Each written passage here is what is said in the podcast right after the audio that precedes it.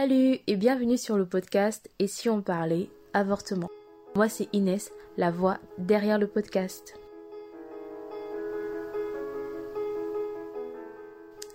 Je suis très heureuse de te retrouver aujourd'hui pour un nouvel épisode de la capsule Post-IVG se reconstruire. Dans le précédent épisode, j'avais partagé avec toi l'importance d'extérioriser son vécu post-IVG lorsqu'il s'est très mal passé.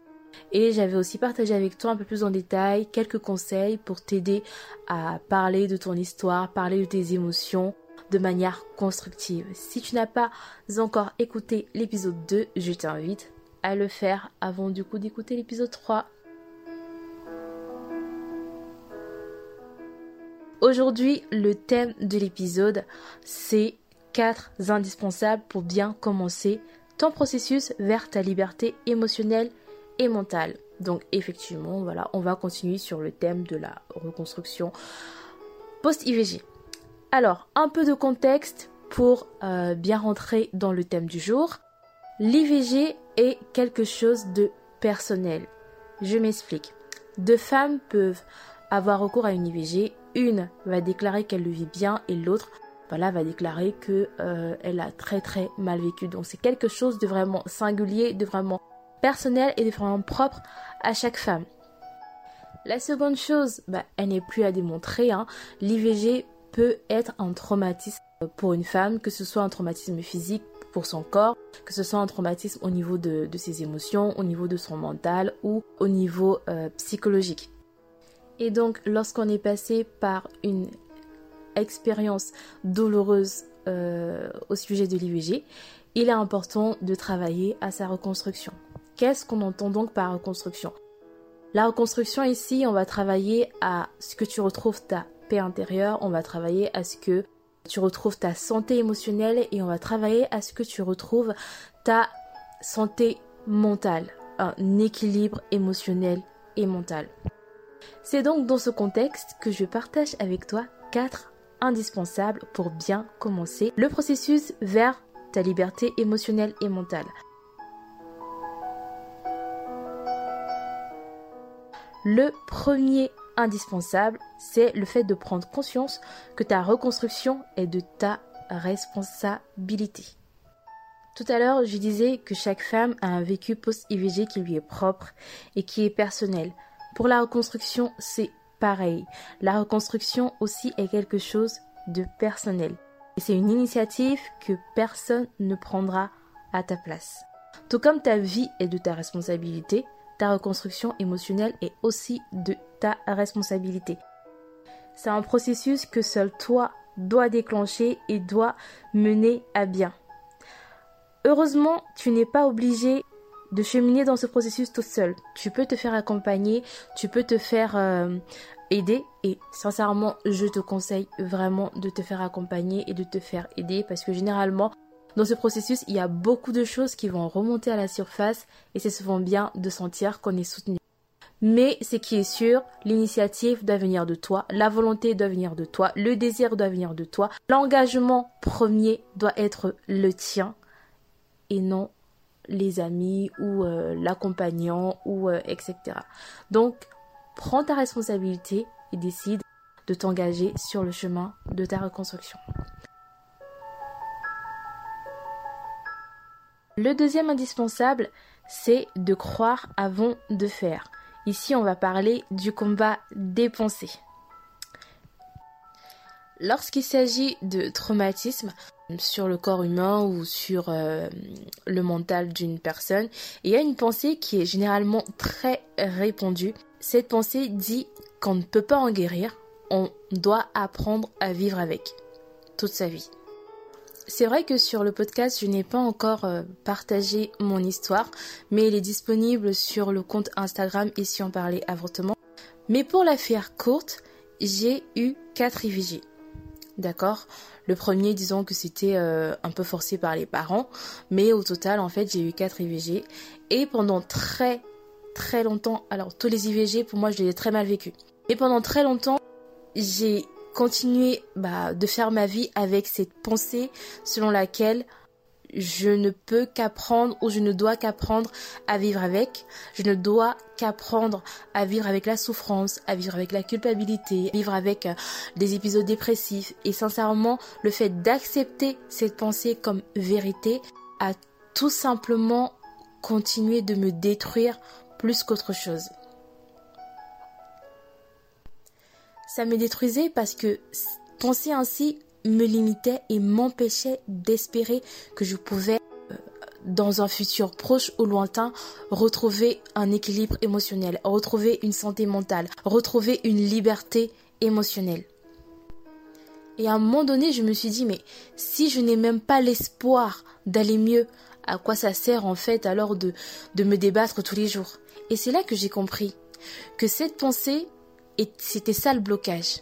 C'était ça qui m'empêchait, qui me volait mon espoir, qui me volait la seule lueur d'espoir à laquelle je pouvais m'accrocher pour me dire, ok, si je fais des efforts, si je travaille, si je me mets à fond sur ma reconstruction, ça va marcher, ça va fonctionner, je vais réussir à m'en sortir. Parce qu'il y avait cette pensée limitante répandue selon laquelle, bah non, ça sert à rien, on peut pas en guérir d'un traumatisme, on peut pas guérir de ça, on peut juste apprendre à vivre avec lorsque j'ai décidé de travailler à ma reconstruction post-IVG, il a fallu que je renouvelle ma façon de penser. Il a fallu que je renouvelle mon système de pensée et que je sélectionne les pensées que je décidais d'accepter en moi. Et c'est le conseil que je te donne aujourd'hui.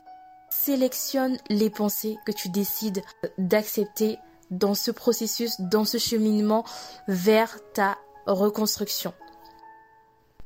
Avant même de commencer à travailler à la restauration de ta santé mentale et émotionnelle, il te faut décider de croire que c'est possible. Que c'est possible de parler de ton vécu post-IVG sans avoir ce fardeau de culpabilité, de honte ou de souffrance. Il te faut croire que tu es capable euh, d'aller au-delà du vivre avec et que tu es capable de retrouver ta liberté émotionnelle face à cette expérience douloureuse de ta vie. Il y a ce dicton euh, qui dit que notre vie est le reflet de nos pensées. Ou encore ce philosophe qui dit je pense donc je suis. En d'autres termes, si tu entretiens constamment, constamment dans ton esprit des pensées telles que tu devras subir ou euh, vivre avec la souffrance post-IVG toute ta vie, ben, c'est exactement ce qui va se passer dans ta vie.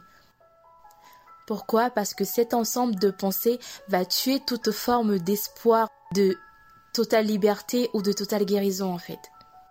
Certaines pourraient qualifier ça de pensées positives, d'autres pourraient attribuer cela à la foi, mais de toutes les façons, il faudrait que tu changes ton système de pensée et que tu sélectionnes les pensées que tu décides d'accepter, parce que soit elles te détruiront, soit elles t'aideront dans ta reconstruction. Et le troisième indispensable, c'est le rôle du temps. Le rôle du temps. Alors, il y a cette pensée, encore une fois, communément répandue, qui dit le temps guérit toutes les blessures. C'est faux. C'est faux et archi faux. Le temps ne guérit pas les blessures. Ça va peut-être choquer certaines, mais c'est vrai. Le temps ne guérit pas les blessures. Le temps apaise. Plus le temps passe, plus tu, auras peut-être une sensation d'apaisement de ta douleur, une sensation euh, d'apaisement de, de la culpabilité ou de, ou de ce que tu peux ressentir, mais il n'y aura pas de guérison. Le temps ne guérit pas, mais le temps anesthésie. C'est ça le bon mot. Le temps, il ne fait qu'anesthésier. Lorsqu'on parle de guérison, c'est qu'on a traité la blessure, on a posé une action qui a conduit à la guérison. Par contre, pour retrouver ta santé mentale et émotionnelle après une IVG mal vécue, il faut t'accorder du temps. Il s'agit d'un processus. C'est une course de fond et ce n'est pas un sprint.